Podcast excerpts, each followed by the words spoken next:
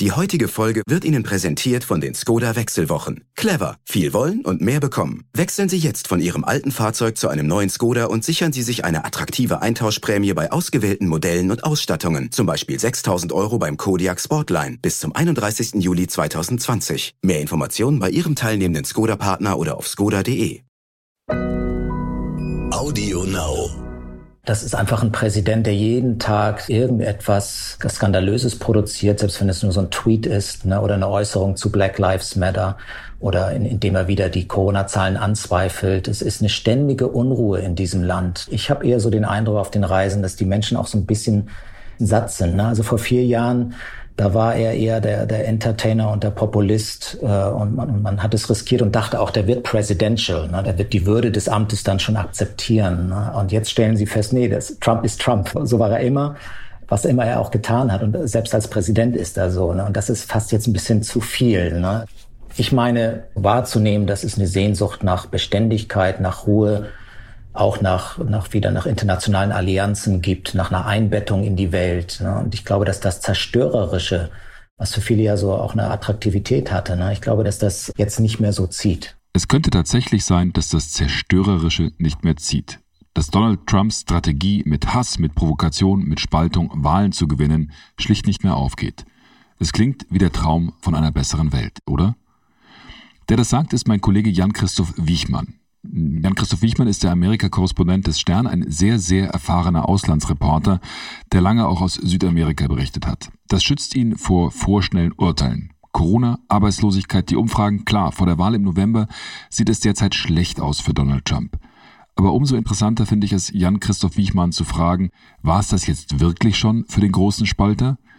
Denn Trump, so viel ist sicher, wird das Weiße Haus nicht kampflos räumen. Er wird sich wehren, und zwar mit allen Mitteln. Was erwartet Joe Biden also den 77-jährigen Demokraten im Wahlkampf? Und wie würde Bidens Amerika ab Januar 2021 politisch aussehen? Was würde sich ändern? Über all das spreche ich gleich mit Wiechmann. Stern nachgefragt. Und damit hallo und herzlich willkommen zu Nachgefragt, dem Stern Podcast. Ich freue mich sehr, dass Sie dabei sind. Ich bin übrigens Florian Güsken und darf Sie hier in der nächsten halben Stunde, die nie eine halbe Stunde ist, begleiten. Aber jetzt sofort zu meinem Sternkollegen Jan-Christoph Wichmann und der für die Welt so wichtigen Frage, wie groß ist die Chance wirklich, dass die amerikanischen Wähler den Trump-Albtraum im November beenden? Hallo Jan-Christoph. Hallo Florian. Schön erstmal, dass du dir Zeit genommen hast. Äh, du bist jetzt in New York und ich erreiche dich auf deinem brasilianischen Handy. Damit hast du ja quasi alle Corona-Hotspot dieser Welt vereint, fast in, der, fast in der Hand. Wie kommt das denn, dass du jetzt mit dem brasilianischen Handy telefonierst? Naja, das ist jetzt, du rufst mich über WhatsApp an und ich habe immer noch meine alte WhatsApp-Nummer aus Brasilien, weil irgendwie so die ganzen Kontakte darüber liefen, aus, aus sechs Jahren als Korrespondent dort. Insofern habe ich die Nummer noch behalten. Aber ich habe jetzt hier also in dem Sinn kein äh, brasilianisches Telefon in New York, das wäre ja auch viel zu teuer. Es ist eher und ein bisschen Nostalgie vielleicht noch dabei, weil, weil ich mit Lateinamerika sehr verbunden bin. Hältst du auch gerade im Blick, was da jetzt passiert mit Bolsonaro, der jetzt plötzlich auch Corona hat und dann eine Pressekonferenz macht, wo er sich wahnsinnig nah an die Journalisten ranwagt? Ist das was, was dich überrascht, dass der jetzt so austickt dort oder hättest du damit gerechnet? Ja klar, ich verfolge ähm, natürlich Brasilien und, und Corona und Bolsonaro ständig und wäre auch gern als Reporter da, um darüber zu berichten. Ne? Denn auch das hat natürlich eine große Wichtigkeit momentan. Die Zahlen sind unglaublich hoch, 1,6 Millionen Infizierte und äh, 65.000 Tote und die Prognosen sind schlecht. Äh, und er stellt sich immer noch hin und zeigt sich mit seinen Anhängern und hält Babys im Arm. Und ne, das ist ja schon auch, auch äh, sehr provokant, was er da macht. Ne? Das möchte man natürlich als Reporter weiterhin auch, auch begleiten, klar. Naja, jetzt bist du aber an einem anderen Hotspot, wo auch ein Präsident äh, gerade im Amt ist, der wahrscheinlich auch, sagen wir mal, graduell sich nur von Bolsonaro unterscheidet, Donald Trump. Ähm, also in Amerika sind ja die Corona-Infektionen auch derzeit auf Rekordhöhe. Die, die Arbeitslosigkeit ist hoch. Auf den Straßen hast du diese Black Lives Matter-Proteste und die Umfragen für Trump sind schlecht ich frage mich jetzt so aus der Ferne gesehen, war es das jetzt eigentlich für Trump oder ist es ein Stehaufmännchen und man sollte den nicht zu früh tot sagen? Wie ist da dein Eindruck? Ja, ich glaube, momentan sieht es wirklich schlecht für ihn aus. Ne? Einen solchen Rückstand von jetzt so durchschnittlich zehn Prozentpunkten hat ja noch keiner seiner Vorgänger äh, wettgemacht. Jimmy Carter lag im, im, Sommer 1980 mal deutlich zurück gegen Ronald Reagan und, und verlor dann auch deutlich. Ne? George Bush Senior 1992 auch gegen Bill Clinton. Und, und das ist nicht so leicht aufzuholen. Ne? Zehn Prozentpunkte, so vier, wie viel haben wir jetzt? Vier Monate vor der Wahl. Mhm. Ähm, ist nicht leicht und zumal die Leute auch jetzt ein klares Bild dieses Präsidenten Donald Trump haben. Ne? Da kann man jetzt nicht mehr so viel dran ändern. Ne? Das, das Bild ist relativ fest. Ob er das in vier Monaten jetzt noch so schafft, äh, ist sicherlich nicht leicht. Ich denke mir aus seiner Sicht, was müsste jetzt noch passieren, ne, um das noch zu gewinnen? Ne? Die Arbeitslosigkeit muss stark zurückgehen, die liegt jetzt bei 11 Prozent. Die Wirtschaft muss anspringen, ne, die Aktienkurse auf Rekordhöhen vielleicht. Ne, das, das bringt dann vielleicht noch ein paar Prozentpunkte. Die Infektionszahlen müssten deutlich zurückgehen bis November. Und dann müsste Biden noch irgendwie so einen kolossalen Fehler machen. Das ist ja auch nicht auszuschließen bei, bei Joe Biden. Ne? Und, und da muss, und Trump wird sicherlich auch dann eine schmutzige Kampagne fahren. Das könnte dann so eine Oktober-Surprise geben, wie das hier heißt, ne? Irgendetwas, was er dann aus dem Hut zaubert. Also da ist noch was möglich. So ist es nicht. Es, es sieht schlecht aus für ihn. Aber nach der Erfahrung von 2016 sollten wir uns hüten, ihn jetzt schon zum Verlierer abzustempeln. Ne? Ja, das ist genau das, was ich sagen wollte. 2016, ich glaube, wenige Tage vor der Wahl kam dieses berühmte, dieser berühmte Mitschnitt von ihm raus, in, in dem er sich also brutalst frauenfeindlich äußerte und wo alle politischen Kenner und Auguren und äh, seriöse, honorige Analysten dann gesagt haben, so, das war's jetzt. Und er hat trotzdem die Wahl gewonnen, weil sich seine Kernwählerschaft dann doch zu ihm bekannt hat und sich eigentlich alle Beobachter da getäuscht haben. Und deswegen finde ich es wahnsinnig gefährlich, dass man, wie man, wie man momentan diese Einschätzung, man liest es ja überall, dass er tatsächlich schon totgesagt wird. Du hast ja vor kurzem auch in Iowa recherchiert und auch in Florida und in South Carolina und bist, hast auch mit den, mit seinen Hardcore-Fans gesprochen. Was ist denn da dein Eindruck? Fallen die jetzt ernsthaft von ihm ab? Also die, die Hardcore-Fans, wie du sagst, die bestimmt nicht. Ne? Die werden ihn wählen und er hat ja auch noch in der eigenen Partei doch einen starken Rückhalt. Ne? Also mehr als 80 Prozent unterstützen ihn ja da, zum Teil äh, sogar 90 Prozent. Aber es geht ja jetzt ähm, gar nicht so sehr um diese Hardcore-Fans, die kriegt Joe Biden bestimmt nicht. Ne? Es geht um die Wechselwähler in der Mitte. Mhm. Und da, ähm, da muss Biden jetzt ja nur äh, fünf Prozent gewinnen, so ungefähr. Und äh, meine Erfahrung jetzt in, in den Aufenthalten in Iowa und Florida und South Carolina war, dass es durchaus Wähler in der Mitte gibt, die ähm, jetzt überlegen, äh, Trump nicht zu wählen. Ne? Mhm. Die haben das vor vier Jahren getan und äh, haben es einfach auch mal riskiert und jetzt stellen sie eben fest, dass das tatsächlich der Trump ist, äh, der auch schon vorher als Immobilienhigh war ne, und als äh, Reality-TV-Star. Ne? Und wenn du diese fünf Prozent nur gewinnst von, für Biden, dann dann, dann war es das auch schon für äh, Donald Trump. Und da gibt es dann diese Suburban Women, die habe ich zum Beispiel in Iowa getroffen. Das sind so es ist so die begehrteste Wählergruppe, kann man sagen. Ne? Wechselwählerinnen, die vielleicht eher so ein bisschen konservativ sind, mhm. aber die auch Beständigkeit wollen und, und eher Ruhe und Frieden und nicht jemand, der ständig irgendwelche Skandale ne, am, am Hut hat. Oder in Florida habe ich eine Kuba, kubanischstämmige Familie getroffen, ähm, die jetzt unter der äh, Wirtschaftskrise sehr stark leidet zum Beispiel und jetzt erwägt aus wirtschaftlichen Gründen Trump nicht zu wählen. Und das war ja bisher mhm. so seine Stärke. Ne? Also man findet überall auf den Reisen eben auch Trump-Wähler, die, die jetzt äh, Biden wählen würden. Ne? Und das reicht dann halt. Mhm. Und was stört die Leute da am meisten? Weil ich meine, dass der Typ so ist, wie er ist und ein hemmungsloser Populist ist, das wusste man ja im Prinzip auch schon vor der Wahl 2016 und die Leute haben ihn trotzdem gewählt. Ist das tatsächlich Corona oder ist es die ganze Lügnerei oder kann man, kann man das so sagen? Weil möglicherweise ist ja tatsächlich Corona das, was, was Trump am meisten schadet. Ja, genau, das ist, das zählt sicherlich dazu. Ne? Also zum Beispiel die Wähler in Florida, vor allem auch die älteren weißen Wähler, die ihn mit, mit deutlicher Mehrheit gewählt haben, die überlegen sich das jetzt schon. Ne? Ich habe da in so einer Retirement Community äh, mit äh, Rentnern gesprochen, die die natürlich doch eher verängstigt waren, ne? zumal jetzt auch die Zahlen in Florida gerade ähm, sehr in die Höhe geschossen sind. Ne? Mhm. Also das ist so ein Teil. Ich glaube aber auch, dass es insgesamt so eine Erschöpfung gibt. Ne? Das spielt auch eine Rolle. Das ist einfach ein Präsident, der jeden Tag ähm, irgendetwas entweder was Skandalöses produziert, selbst wenn es nur so ein Tweet ist ne, oder eine Äußerung zu Black Lives Matter oder in, indem er wieder die Corona-Zahlen anzweifelt. Es ist eine ständige Unruhe in diesem Land. Ne? Und ich, ich habe eher so den Eindruck auf den Reisen, dass die Menschen auch so ein bisschen, äh, so ein bisschen satt sind. Ne? Also vor vier Jahren da war er eher der, der Entertainer und der Populist äh, und man, man hat es riskiert und dachte auch, der wird presidential. Ne? Das ist ja dieses mhm. Wort. Er wird, er wird eher er wird, er wird die Würde des Amtes dann schon akzeptieren. Ne? Und jetzt stellen sie fest, nee, das, Trump ist Trump. So war er immer, was immer er auch getan hat. Und selbst als Präsident ist er so. Ne? Und das ist fast jetzt ein bisschen zu viel, auch zu viel Action. Ne? Und ich meine, so wahrzunehmen, das ist eine Sehnsucht nach Beständigkeit, nach Ruhe, auch nach wieder nach internationalen Allianzen gibt, nach einer Einbettung in die Welt. Und ich glaube, dass das Zerstörerische jetzt nicht mehr so zieht. Mhm, das ist interessant, weil Trump hat jetzt tatsächlich auch politisch letzten Endes davon profitiert, dass er immer auf Hass und auf Spaltung gesetzt hat. Also das war ja auch vor dem Wahlkampf oder im Wahlkampf 2016 so, wo er vor allem auf, auf vermeintlich illegale äh, Migranten aus dem Süden äh, gehetzt oder dagegen gehetzt hat und die Mauer gegenüber Mexiko versprochen hat.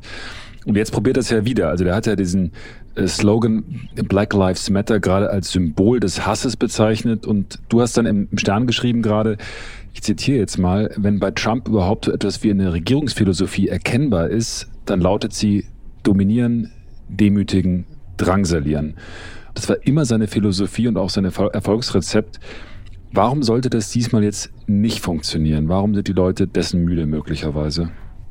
Ja, ich meine, du brauchst dafür dann auch die Hälfte des Landes, die also auch ein Stück weit für diesen Hass steht, ne, gegen, gegen alle, ob das nur Muslime sind oder, oder Einwanderer oder Mexikaner äh, oder, oder jetzt Schwarze. Das müssen ja dann 50 Prozent der Menschen mittragen. Ne? Und ich glaube, das hat äh, damals funktioniert, vor vier Jahren, als es um die Mexikaner ging, um die Mauer ne, im Süden.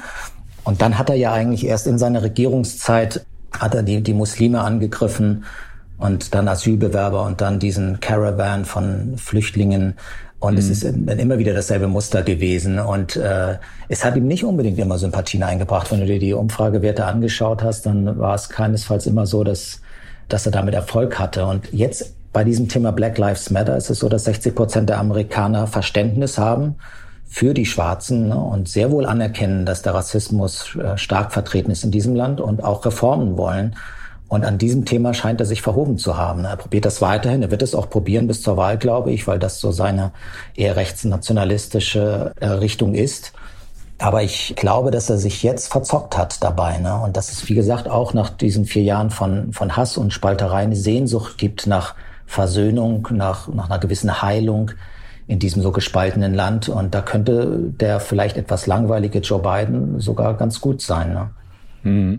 Ich meine, der hat ja mehrere Reden gehalten. Ich glaube, eine davon war auch in Philadelphia, diesem sehr geschichtsträchtigen Ort, wo er letzten Endes auf Heilung und äh, Einheit gesetzt hat und das betont hat und sich auch ganz bewusst natürlich als Anti-Trump inszeniert hat. Äh, ich frage mich dennoch, ich meine, Biden ist, glaube ich, 77 Jahre alt. Wie kann so jemand tatsächlich sowas wie Aufbruch, wie Erneuerung auch in, in Amerika verkörpern. Ich meine, das ist, ist ja klar, dass der vermutlich nur eine Amtszeit Präsident sein kann, äh, weil es ansonsten altersmäßig gar nicht schafft. Ich frage mich, wie, wie funktioniert das? Ja, äh, ich, weiß gar nicht, ob, ob Aufbruch momentan so das Wünschenswerteste ist hier. Ich, ich glaube das nicht. Also ich würde jetzt Aufbruch gar nicht als Slogan wählen, wenn ich jetzt äh, Präsidentschaftskandidat der Demokraten wäre. Ne? Obama war natürlich Aufbruch und Trump war dann, wenn man so will, der Gegenaufbruch in, in, wieder in die andere Richtung. Aber ich glaube eher, das Land braucht Ruhe, Versöhnung, Pragmatismus, solche Werte. Ne? Und dafür steht ja Biden durchaus. Ne? Mhm. Es gibt einen starken linken Flügel innerhalb der Demokratischen Partei. Das wäre Aufbruch. Der Sanders-Flügel. Sanders, ne? Sanders, der, genau. Und, der ja auch und, nicht jung war. der nicht jung war, aber der natürlich äh, eine große Begeisterung ausgelöst hat ne, für, für starke Reformen. Und mhm. es wird viel, vor allem junge Wähler geben, äh, für die beiden nicht diesen Aufbruch symbolisiert, ganz klar. Die werden vermutlich dennoch zur Wahl gehen, weil sie, weil sie einfach Trump nicht äh, mehr wollen.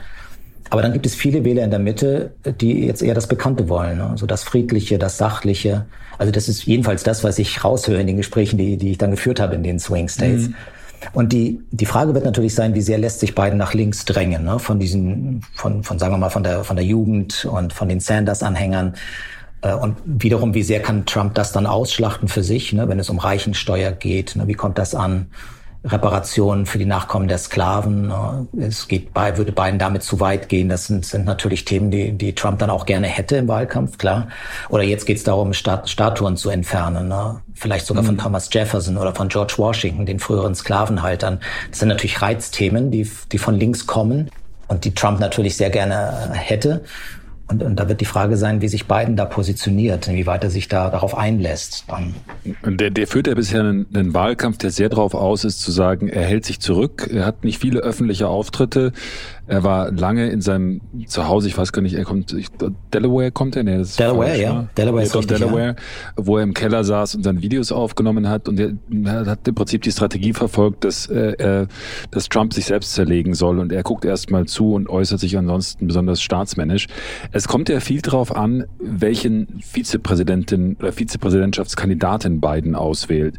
Hast du denn einen Tipp, wer das sein könnte oder hast du eine Vermutung? Ja, ich, meine Vermutung ist schon Kamala Harris die Senatorin aus Kalifornien, äh, mhm. gilt so momentan als Favoritin. Ist eine schwarze Frau, ähm, der Vater aus Jamaika, die Mutter aus Indien. War eine Favoritin in den Vorwahlen. Sie ist ja angetreten für die Kandidatur der Demokraten, stieg dann aber mhm. recht früh aus, weil sie abgeschlagen war. Ne? Ich glaube, es wird Druck geben, dass es eine schwarze Frau ist in diesem Jahr von Black Lives Matter. Es gibt mhm. sicherlich auch andere sehr kompetente, aber sie gilt so als Favoritin. Und dann gibt es ähm, sehr interessante Außenseiterinnen im, im Rennen. Ne? Da ist zum Beispiel Tammy Duckworth, eine Senatorin aus Illinois, geboren in Thailand, die erste behinderte Frau im Senat, mhm. verlor ihre Beine im Irakkrieg, war 22 Jahre im Militär. Das äh, hat ja hier auch immer einen gewissen Reiz in den USA. Ne? Eine Heldinnengeschichte ja, wäre absolut das. eine Heldin, absolut eine Heldin, hat dann noch als als erste Senatorin wurde sie auch noch Mutter. Und es ist eine sehr inspirierende Geschichte und eine, die Trump sehr hart angeht, aber die aus, mit diesem Military Background, mit dem sie hat, natürlich auch äh, bei Republikanern ankommt. Und die hat nun wirklich mhm. alles für ihr Land gegeben hat eine starke, starke Biografie. Also auch, auch die wäre vorstellbar. Wäre noch eine Überraschung, denke ich, aber äh, inspirierend. Ne? Wann, wie ist denn da der Zeitplan? Wann wird, oder wird, wird damit gerechnet, dass Biden seine Nominierung da bekannt gibt? Also er hat gesagt Anfang August, damit ist auch dann spätestens zu rechnen, denn äh, die Conventions, also der Parteitag der Demokraten, äh, wird vom 17. bis 20. August sein und dann tritt ja auch die Vizepräsidentschaftskandidatin an äh, und, und hält eine Rede. Das also hat ja alles auch so einen so einen Vorlauf von zwei, drei Wochen müsste schon haben. Dann hast du die Titelgeschichten darüber. Das ist ja auch so eine PR-Strategie. Ne? Also ich denke mir, ja, so vielleicht so in der ersten Augustwoche müssten wir es eigentlich wissen. Hm, die müssen ja, glaube ich, immer einen ziemlich harten Test durchlaufen, auch die Vizepräsidentschaftskandidaten. Die werden ja auf äh, dann aufs engste untersucht, die ganzen Steuererklärungen und es ist ein knallharter Prozess, habe ich mal gelesen, äh, bevor die dann nominiert werden, dass dann ja nichts anbrennen kann, wenn sie dann nominiert sind, was dann von fiesen Journalisten rausgefunden werden kann. Richtig? Ja, und das, du, das läuft ja schon seit Monaten natürlich. Ne? Es gibt ja, also erstmal sind das oft ja so 20 Kandidatinnen, das wird dann reduziert und dann sind es nachher vielleicht noch fünf und die werden dann so richtig nochmal gecheckt. Und du hast recht, ne, dann geht es tatsächlich um nochmal die ganzen Steuererklärungen und da, da dürfen keine Skandale auftauchen. Äh, es geht nur in diesem Fall natürlich noch stärker als vorher darum, dass diese Frau auch relativ schnell Präsidentin werden kann. Ne? Das ist ja oft mhm. vorher nicht so gewesen. Also bei Barack Obama, als er noch in seinen jungen quasi 40ern war, da war klar, der hält durch. Ne? Bei Joe Biden weiß man das nicht. Er hat selber wohl schon angedeutet, dass er nur vier Jahre macht und dann würde diese Vize Präsidentin ja Nachfolgerin sein. Ne? Also für die Amerikaner muss sehr vorstellbar sein, dass diese Frau die nächste Präsidentin wird. Ne? Und auch eine Frau, die ähm, in diesen ersten vier Jahren schon relativ starken Einfluss nimmt. Denn also mhm. Biden wirkt ja ehrlicherweise doch hier und da schon mal so ein bisschen müde. Es ist nicht ganz, ja, ich, also ich, ich habe ihn aus der Nähe beobachtet und muss ehrlicherweise sagen, dass ich ihn äh, auch relativ schwach fand ne? und durchaus fast auch mal, manchmal so ein bisschen altersschwach. Und da wünscht man sich natürlich an seiner Seite dann Dynamik und, und jemand, die so richtig Energie mitbringt. Ne? Du fandest ihn jetzt rein physisch schwach oder auch so im Kopf ein bisschen langsam? Ja, ich hatte vielleicht äh, zwei ganz schlechte Auftritte von ihm. Also ich, ich war in Iowa ähm, und habe ihn wirklich aus der Nähe gesehen, ganz nah, so drei, vier Meter entfernt. Und ähm, mhm er war körperlich durchaus schwach, er ging da sehr langsam über die Bühne.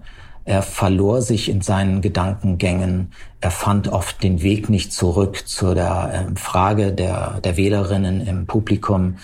Er war bewegend, wenn er von seiner toten Frau erzählte und, und seinen toten Kindern. Er hat ja unheimlich viele Tragödien erlebt in seinem Leben und das bewegt die Menschen. Nur reicht es natürlich nicht, wenn es um die Präsidentschaft geht. Ne?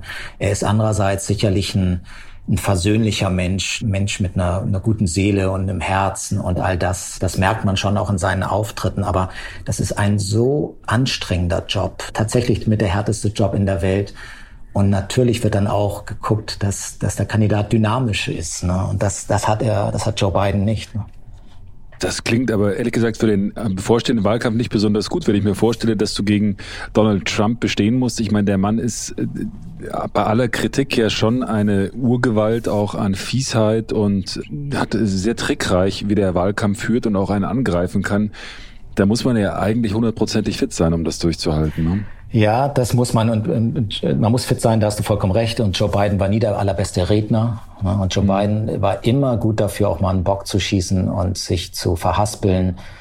Ähm, gut, er stottert auch, ne? aber das ist nun äh, nichts, über das man sich lustig machen sollte. Es ist davon auszugehen, mhm. dass Trump das trotzdem tut. Gut, er hat sich über alles andere schon lustig gemacht, ne, über Minderheiten und, und gerade über Frauen. Und das wird er sicherlich auch wieder tun. Und er wird natürlich ganz genau wissen, wo er, wo er Joe Biden da packen kann. Biden ist da gut, wenn, wenn er vorbereitete Reden hält, wenn er vom Blatt abliest. Ne? Er ist nicht der Beste im Duell. Also das finden ja die drei äh, Debates statt zwischen den beiden.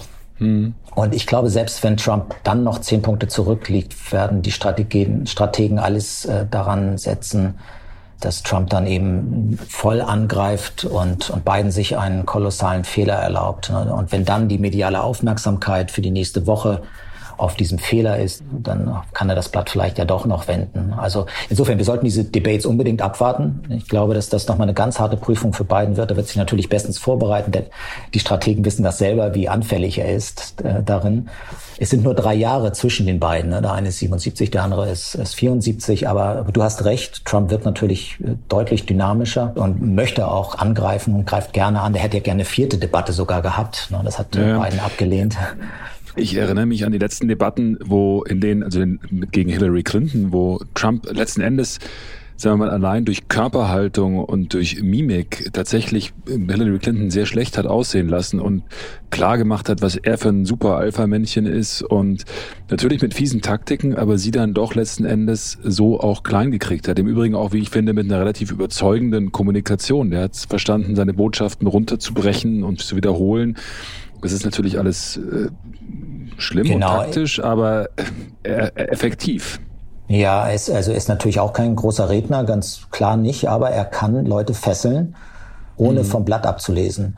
Und das kann Biden nicht. Ne? Biden kann keine Arena mit 15.000 Leuten füllen. Ne? Biden kann nicht frei 45 Minuten reden. Äh, und Trump sagt nicht unbedingt wahnsinnig viel, wiederholt vieles, da hast du vollkommen recht. Aber er ist ein Entertainer und das hat er drauf. Ne? Das hat er ja schon in seinen Fernsehsendungen drauf und in den Interviews, die er gegeben hat. Ich erinnere mich selbst, ich habe ihn selber mal interviewt vor ganz langer Zeit mit meinem Kollegen Michael Streck, als ich erstmals Korrespondent in den USA war. Da ging es damals um den Irakkrieg und George W. Bush und da war entertaining, wie man so sagt. Ne? Das war echt, es mhm. war keine Minute langweilig. Und darauf setzt er natürlich auch immer. Ne? Klar, Biden kennt das, der wird hoffentlich vorbereitet sein, aus, jetzt aus Sicht seiner Partei. Ne? Aber ich würde auch sagen, also die äh, Vorteile liegen da jetzt erstmal äh, bei Trump in diesen Debates.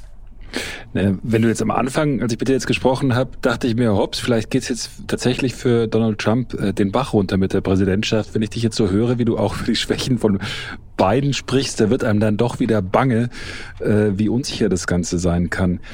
Du hast jetzt mehrfach auch von, von Black Lives Matter gesprochen. Wie ist denn dein Eindruck? Den Rassismus in den USA gibt's ja seit mehreren hundert Jahren. Die Sklaverei ist eigentlich Teil, du hattest Washington erwähnt, der Gründungsgeschichte. Wie ist denn dein Gefühl? Kann das jetzt tatsächlich sowas sein wie ein Wendepunkt im Umgang mit Rassismus in den USA oder ist das letzten Endes wieder so ein Thema, über das wir Medien jetzt fünf Wochen berichten, dann wird demonstriert und danach ist alles same same? Nee, ich glaube schon, dass, ähm, dass der Tod von George Floyd und dann die Proteste danach, dass die sehr viel tiefer gehen, als wir das glauben. Äh, und zwar sieht man das zum einen ja auch schon bei der Polizei, die sehr stark unter Druck geraten ist, viel stärker als je zuvor. Ne? Mhm. Die Unternehmen fragen sich, wie groß eigentlich die Aufstiegschancen für Schwarze sind in Amerika. Die Medien fragen sich, wie stark die schwarze Präsenz in den eigenen Redaktionen ist. Und ähm, wie ich schon sagte, haben mehr als 60 Prozent der Amerikaner auch ein Verständnis für Black Lives Matter. Also da ist schon etwas entstanden. Und ich kann mir nicht vorstellen, dass Joe Biden das nicht auch in den Wahlkampf mit reinnimmt und dann auch in seine Präsidentschaft. Da wird auch der Druck stark genug sein, zumal Biden ja eigentlich den Schwarzen zu verdanken hat, dass er noch im Rennen ist. Ne? Er hat in South mhm. Carolina gewinnen müssen, in einem sehr schwarzen Staat und ähm, hat dort dann einen großen Triumph gefeiert äh, durch die Unterstützung der Schwarzen in South Carolina und ist ihnen quasi auf ewig dankbar dafür. Also ich bin mir sehr sicher, dass Black Lives Matter dann auch in einer möglichen Biden Administration ab Januar dann einen Widerhall finden wird in der Politik. Ist das auch ein Grund dafür, dass äh, Trump die Schwarzen, äh, die Schwarzen in Amerika jetzt auch so letzten Endes zügellos attackieren kann aus seiner Sicht, weil er ohnehin weiß, dass die für ihn keine Wähler sind und dass äh, die Schwarzen mehrheitlich sowieso immer äh, die Demokraten wählen? Oder ist das eine falsche Wahrnehmung? Nee, das, das spielt sicherlich eine Rolle. Es hieß mal, dass Trump versuchen will, ähm, einige Schwarze für sich zu gewinnen, aber das ist jetzt vorbei. Ne? Das war vielleicht noch vor drei Monaten so. Das, das kann man jetzt sicherlich vergessen. Ähm, und es ist zwar richtig, dass schwarze Demokraten wählen, aber sie haben 2016 zum Beispiel für Hillary Clinton längst nicht in, in den Massen gestimmt wie noch für Barack Obama. Und das war mhm. ein Hauptgrund der Niederlage für Hillary Clinton. Es war jetzt nicht nur so, dass die Wechselwähler dann plötzlich Donald Trump gewählt haben, sondern die schwarzen Wähler, die sonst traditionell zur Wahl gegangen sind für ihre demokratischen Kandidaten, die sind nicht zur Wahl gegangen. Vor allem junge Schwarze sind nicht zur Wahl gegangen. Und Michelle mhm. Obama hat sich darüber vor kurzem dann nochmal sehr echauffiert und hat immer wieder aufgerufen, jetzt gemeinsam auch mit Barack Obama, geht zur Wahl, verdammt nochmal, ne, ändert das mhm, Land, ihr habt's in, es ist in euren Händen. Also ähm, darum geht's ja. Also das, die Demokraten müssen sehen, dass sie ihre, ihre Stammwähler mobilisieren. Und da ist Joe Biden erstmal nicht der Richtige, glaube ich. Ne? Der hat natürlich, äh, löst nicht die Inspiration aus, wie es Barack Obama getan hat. Andererseits ist er ja, ist ein Stück weit, ist er das Duo mit Barack Obama. Ne? Und wir werden den ehemaligen Präsidenten im Wahlkampf sicherlich noch häufiger sehen, wenn es denn Corona zulässt.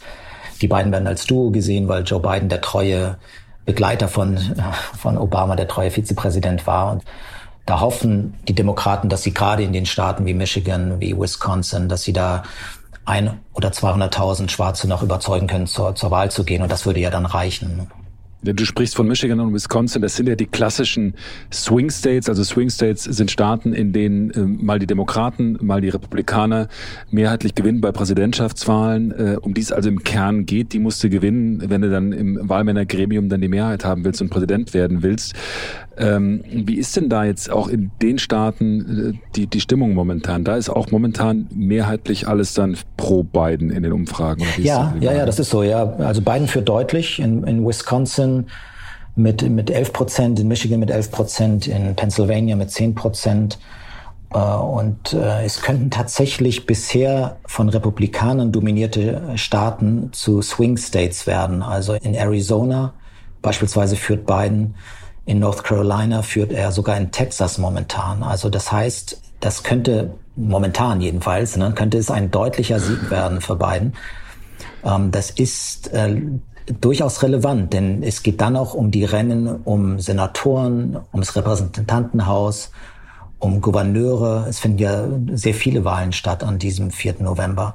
Und sollte es ein klarer, so sagen wir mal, ein Erdrutschsieg werden für Joe Biden, dann kann es durchaus auch sein, dass der Senat kippt. Dort haben, haben ja die Republikaner die Mehrheit. Gewinnt Biden deutlich, ist es also durchaus möglich, dass die Demokraten auch den Senat gewinnen. Und dann sind richtige Reformen im Land möglich. Ne? Also, Aber wie würden denn so Reformen aussehen? Also was würde sich dann tatsächlich ändern? Kann man das schon sagen? Wie würde denn Biden mit seinen 77 Jahren Amerika tatsächlich noch verändern? Absolut. Biden kann der, der Reformer werden. Überhaupt, das ist überhaupt nicht ausgeschlossen. Also das, äh, er mag jetzt erstmal äußerlich nicht vor Aufbruch stehen, aber er ist einer, der sich dann sicherlich für die Klimaziele einsetzen wird, der vor allem dann auch wieder die internationalen Allianzen schaffen wird, der sofort auf, auf Deutschland zugehen wird, zum Beispiel. Ne? Da hat ja Trump doch ein fast feindseliges Verhältnis. Er würde eine Reichensteuer ins Spiel bringen, mit Sicherheit. Der Mindestlohn würde deutlich erhöht werden. Also er könnte viele Reformen umsetzen, die Obama noch gar nicht durchsetzen konnte. Ne? Also eine, zum Beispiel auch eine Einwanderungsreform ist dann möglich. Aber dafür brauchen sie die Mehrheit im Senat. Aber das ist überhaupt nicht ausgeschlossen, denn Obama hat ja eingesehen, er hätte in den ersten zwei Jahren viel reformfreudiger sein müssen. Er war mhm. eben nicht der große Reformer als Präsident, ne, für den wir ihn halten. Und ähm, Joe Biden hätte mit einer deutlichen Mehrheit hätte er jede Gelegenheit dazu und würde, ich glaube, würde, er würde es auch machen. Also das ist, ist dann sein seine Chance in diesen vier Jahren, die er ja vielleicht dann nur als Präsident agieren wird, ähm, das Land nochmal richtig zu ändern. Das würde ja klingen, als wäre er tatsächlich sowas wie ein Heiler, der Amerika in vielerlei Hinsicht auch mit sich selbst versöhnt, was ja äh, nach diesen Jahren durchaus der Spaltung, die ja auch ehrlich gesagt Obama mit sich gebracht hat. Also äh, ohne es zu wollen, aber das Land war ja auch unter Obama ganz stark gespalten. Ist dann diese Spaltung ist unter unter Trump dann vertieft worden. Äh, es wäre natürlich kurios, wenn jetzt der 77-jährige Biden dann innerhalb von vier Jahren dieses Land vereinen würde. Das wäre äh, sehr, sehr, sehr spannend. Naja, also ähm, er ist ja selber, er, er, ist ja als Person ist er schon eher ein versöhnlicher Typ. Ne? Er ist einer, der auch das Kleinstädtische kennt, ne, das Arbeitermilieu kennt. Ne. Es ist jetzt keiner von so aus, aus der urbanen Elite, die in der Liberal Bubble leben, wie man sagt, ne, mhm. ne, so in der, in der Blase der Linken. Vielleicht auch, wie es vielleicht Obama auch stärker war, der aus Chicago kam und Joe Biden ist da einer, der auch immer auf die Republikaner zuging, ne, in den 80ern und 90ern. Und für viele Demokraten hat er das sogar zu weit getrieben. Ne. Er war ein guter Freund von John McCain einem Republikaner. Er hat eigentlich immer mhm. so die Brücke gesucht zur anderen Seite. Insofern, also das steckt sehr in ihm drin. Und das schließt ja nicht aus, dass er trotzdem dann ein reformfreudiger Präsident wird. Sein Versuch würde, wäre es, glaube ich, die Republikaner mit ins Boot zu holen. Das wird natürlich wahnsinnig schwer, weil, weil das Land so dermaßen polarisiert ist und weil die Republikaner so weit in die eher rechtsnationalistische äh, Ecke gerückt sind, dass da also eine Zusammenarbeit eher nicht vorstellbar ist. Hm, hm. Ich habe in den letzten Tagen jetzt auch ein bisschen natürlich Medien verfolgt und mir ist nochmal aufgefallen, dass äh, wieder Sportler ganz stark im Vordergrund sind. Wir sprechen über Black Lives Matter ähm, und ganz viele diese Geste des, ich glaube, es war ein Footballspieler Colin muss mich korrigieren. Kaepernick. Kaeper, Kaepernick, genau. Kaepernick, ja. Der, mhm. der vor, vor ein paar Jahren niedergekniet ist, während äh, die Nationalhymne gespielt worden ist und damit gezeigt hat, dass er das nicht akzeptiert, was da passiert, vor allem was da an Rassismus passiert. Und das machen jetzt ganz viele wieder, um ihre Solidarität mit Black Lives Matter auszudrücken. Hat das eine Funktion, dass Sportler jetzt sich so verhalten oder ist das, rauscht das auch durch? Nee, das, das absolut. Das ähm, hat bereits zu einem Umdenken geführt bei den Verbänden. Es war wirklich äh, frappierend. Ne? Also die National Football League, die als konservativ gilt, ne, die erlaubt jetzt das Niederknien und, und hat sich entschuldigt für das Verhalten in der Vergangenheit. Das Niederknien hat diese Football League ja vorher unter dem Druck des Präsidenten missbilligt. Ne? Mhm. Und, und und Colin Kaepernick bekommt jetzt eine Doku bei Disney. LeBron James beim Basketball ist, ist ein Anführer für Reformen in der, in der NBA.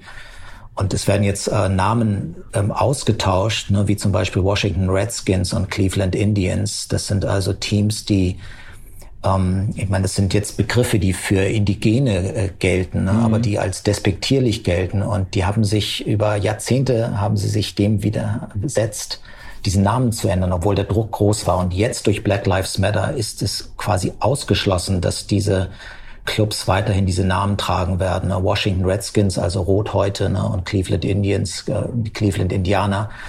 Die wird es nicht mehr lange geben. Also das hat, auch das hat Black Lives Matter bewirkt. Ne. Da findet ein großes Umdenken statt. Und das sind natürlich, diese, diese großen Stars sind Vorbilder für die Kinder, für Massen in diesem Land. Und äh, auch Colin Kaepernick könnte wieder eine Chance bekommen. Der hat nie wieder einen Job gefunden, ne? nachdem er niederkniete damals, äh, obwohl er ein, starker äh, Quarterback war. Äh, hat er nie wieder einen Verein gefunden. Und es ist gar nicht ausgeschlossen, dass er jetzt nach einer, ich glaube, inzwischen vierjährigen Pause oder so, dass er tatsächlich nochmal einen Verein findet. Hm. Aber es ist ja erstaunlich tatsächlich, dass er schon so bestraft worden ist, weil ich hätte auch gedacht, weil dieses Symbol damals, ich glaube, das war 2017 oder 2018, als er da niedergekniet, das war ja so stark, dass sich auch so eine Football League das eigentlich gar nicht leisten kann, so jemanden dann nicht, nicht weiter zu beschäftigen und so klar zu machen, dass, dass es also bestraft wird, wenn man Mut hat und sich äußert. Absolut, ja, so war das. es war eben auch quasi das Duell zwischen Donald Trump und Colin Kaepernick. Ne? Trump hat äh, Kaepernick ein, angegriffen ähm, und hat ihn als unpatriotisch bezeichnet und beschimpft. Äh, und die National Football League ist in die Knie gegangen. Also es ist jetzt, ähm, tut mir leid, dass ich den Begriff jetzt auf diese Art und Weise benutze, aber in der Tat haben die sich gebeugt, ne, haben sich dem Druck des Präsidenten da auch gebeugt und der Fans. Ne, es ist von den von der Fanbase ist es schon auch sehr weiß geprägt. Ne, und ähm, ich glaube, das wäre heute nicht mehr möglich, denn heute äh, haben wir danach, jetzt gerade in den letzten Wochen, haben, haben viele dieses Symbol übernommen. Auch in der Fußball-Bundesliga gab es ja Sympathiebekundungen. Mhm. Und wenn du fragst nach ne, Black Lives Matter und den Auswirkungen, dann sieht man doch daran schon, dass das alles möglich ist. Ne? Es wird auch nicht hinterfragt, es gibt keine Bestrafungen dafür. Das Klima ist ein anderes. Und, und wie viele Wochen sind jetzt vergangen? Sechs oder so. Ne? Das ging mhm. sehr, sehr schnell. Mhm. Ja, das wäre das wäre positiv, es wäre schön, wenn es tatsächlich so wäre. Wie gesagt, ich bin da immer seit 2016 oder sogar noch früher, im, im Kern seitdem die Briten sich aus der EU gewählt haben und Trump gewählt worden ist und Johnson gewählt worden ist, glaube ich eigentlich meinem eigenen politischen Gefühl da nicht mehr, dass man sagt, dass, der könnte tatsächlich, das verändert sich. Und da habe ich vielleicht noch eine Frage an dich auch als Kollegen, als Journalisten, der äh, viel im Ausland unterwegs war, der renommierter Korrespondent ist. Wir hatten vor ein paar Jahren ja diesen Skandal, diesen Spiegelskandal um Relotius. Und mir geht's da gar nicht so sehr um Fälschungen, sondern was da ja auch rauskam, war die Tatsache, dass wir Journalisten und vor allem in den Zentralredaktionen, in denen wir so sitzen, uns oft Geschichten bestellen und dann auch bekommen, die wir uns wünschen. Wo man sagt, so sehen wir die Welt hier aus unserem liberalen Deutschland und wir wünschen uns jetzt einfach, dass Trump nicht gewählt wird. Und wir wünschen uns, dass Trump seine Fanbase verliert. Und wenn du jetzt, wenn, wenn ich jetzt in Zeitungen gucke, sehe ich schon wieder überall Überschriften, wo es heißt, ja, also wenn diese Leute ihn nicht mehr wählen, dann ist er eigentlich weg. Wie, wie schützt man sich als jemand, der vor Ort ist und äh, zu den Leuten fährt und berichtet, reportiert, gegen diese Gefahr, dass man eigentlich findet, was man sucht? Das klingt ein bisschen esoterisch, die Frage, aber ich stelle mir das nicht so einfach vor. Ja, ich, ist ein guter Punkt, den du da bringst, absolut. Und äh, umso wichtiger ist es, New York zu verlassen, ne? wo, wo ich ja sitze und wo viele Journalisten sitzen oder in Washington DC. Das sind ja diese Liberal Bubbles, mhm. ne? die sind ja echte Blasen. Ne? Hier wird Trump nicht mal 20 Prozent bekommen. Ne? Und natürlich muss man da raus in die Swing States und, und aufs Land und den Menschen zuhören. Ne? Also ich würde dir widersprechen, dass die Redaktion den Auftrag geben, ne? suche mir das und, und finde das, woran wir mhm. glauben, dass so einen Auftrag habe ich noch nie bekommen in, ich glaube, wie lange jetzt, 25 Jahren Stern oder so, dass, dass mir jemand gesagt hat, ich will die und die Geschichte auch inhaltlich vorgegeben. Das gab es nicht, würde mhm. ich auch niemals äh, machen wollen. Ne? Ich wollte das gar nicht unterstellen, das war damals nee, die das weiß ich, weiß ich, das weiß ich leider nicht. Das ist, das ist klar, aber es, äh, es mag in den Köpfen schon drin sein, dass du recht. Ich glaube, es ist ganz wichtig zuzuhören, äh, den, den Menschen zuzuhören und sie nicht als gleich als ignorant äh, zu bezeichnen oder als Rassisten oder ähnliches. Ne?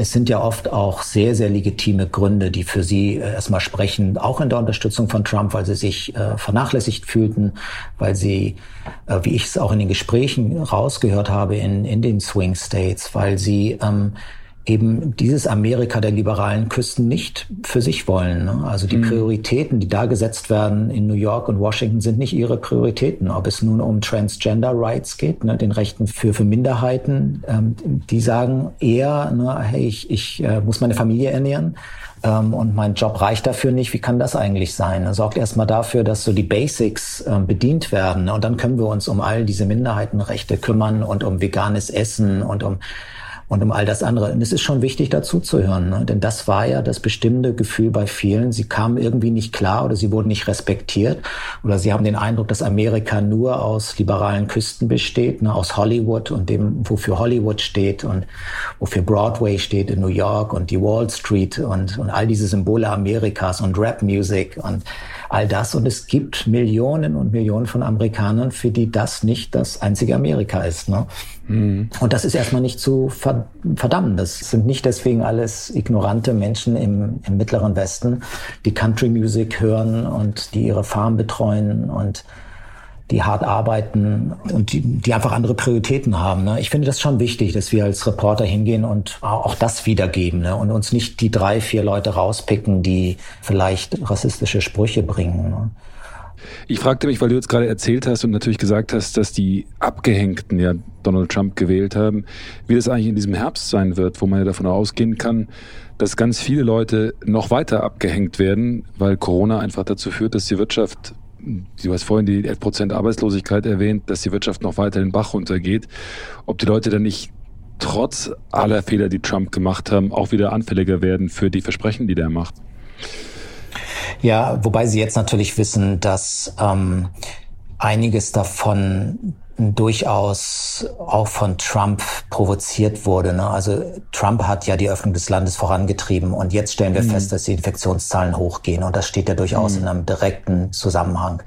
Und äh, natürlich wissen die Menschen das auch. Ne? Wenn sie jetzt wieder ihre Staaten schließen müssen oder die Restaurants schließen müssen und die Geschäfte zum Teil, dann haben sie einfach zu schnell geöffnet. Und das ist auch ein Ergebnis von Trumps Politik gewesen. Ne? Also den Zusammenhang mhm. kann man schon herstellen.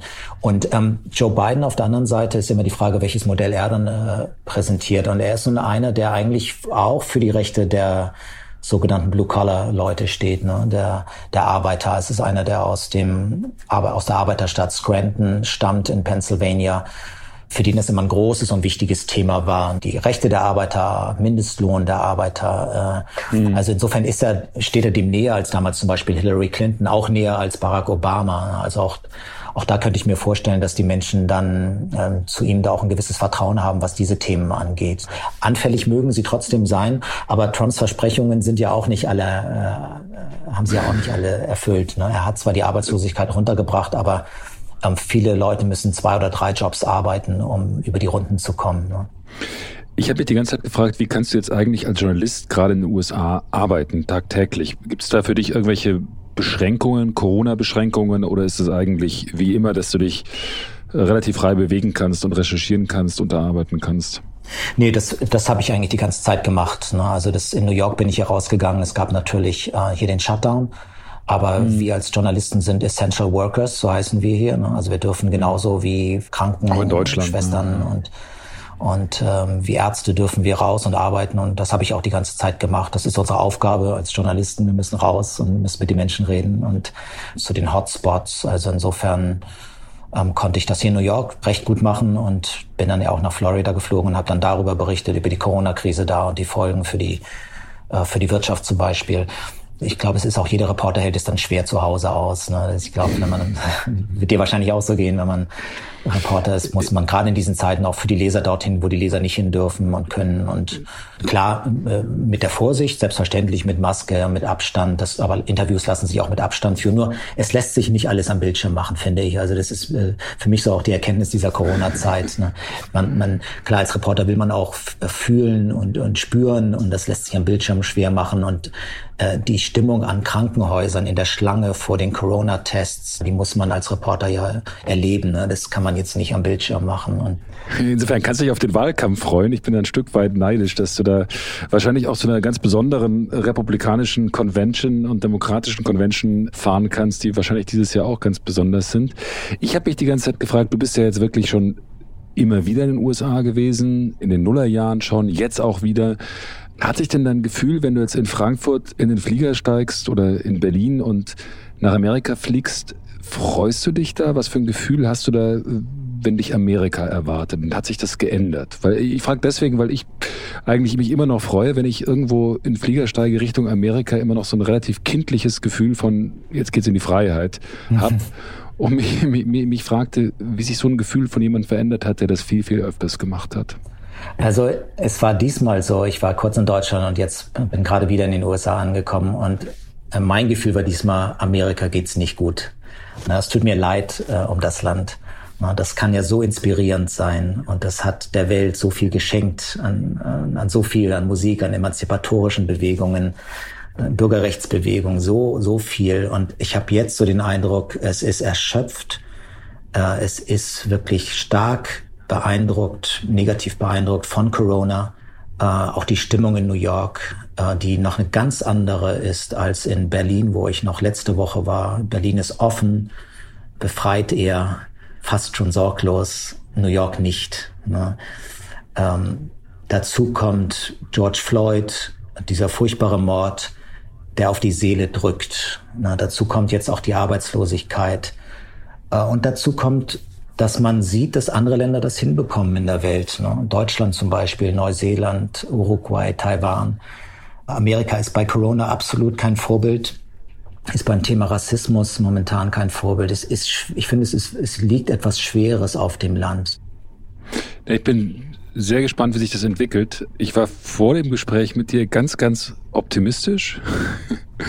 Nach deiner Beschreibung von beiden bin ich jetzt etwas ambivalenter, aber ich habe auf jeden Fall eine Menge gelernt darüber, wie momentan die Situation in Amerika ist. Und vielleicht schaffen wir es irgendwann im Laufe des Jahres, vielleicht sogar noch vor dem November nochmal zu sprechen. Und mich würde sehr interessieren, wie du dann wahrnimmst, was bis dahin passiert und vor allem, wie die Chancen von Donald Trump stehen und ob er jetzt endlich wirklich weg ist.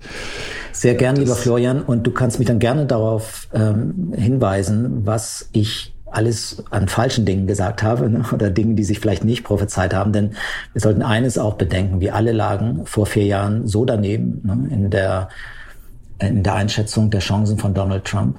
Es ist sauspannend, muss man ja auch sagen, weil amerikanischer Wahlkampf ist ja immer dann trotz allem und in jeder Situation eigentlich immer eine große Show mit dem Höhepunkt in der Wahlnacht. Uns steht da, glaube ich, ein heißer Herbst bevor. Dir ja, tausend absolut. Dank, Jan Christoph, alles Gute. Pass auf mit diesem Virus, das ist ja immer noch sehr präsent in den USA. Alles klar, vielen Dank, Danke lieber dir. Florian. Bis zum nächsten Mal. Danke dir. Alles jo, klar. Tschüss. Tschüss. Damit sind wir mit der heutigen Folge durch. Wie immer gilt, bewerten Sie uns, abonnieren Sie uns. Ich fürchte ja, dass Jan-Christoph Wiechmann mit seiner Vorsicht absolut recht hat. Ich glaube jedenfalls erst, dass Trump abgewählt ist, wenn CNN das am Mittwoch, dem 4. November irgendwann in den frühen Morgenstunden unserer Zeit verkündet. Und ich kann nur sagen, was ich hier schon so oft gesagt habe, es wird ein spannender Herbst. Und damit wünsche ich Ihnen eine gute Woche, würde mich sehr freuen, wenn Sie das nächste Mal dabei wären. Bis dahin, machen Sie es gut. Tschüss. Stern nachgefragt. Dieser Podcast ist Teil der Initiative Zeit, die Dinge neu zu sehen. Audio Now.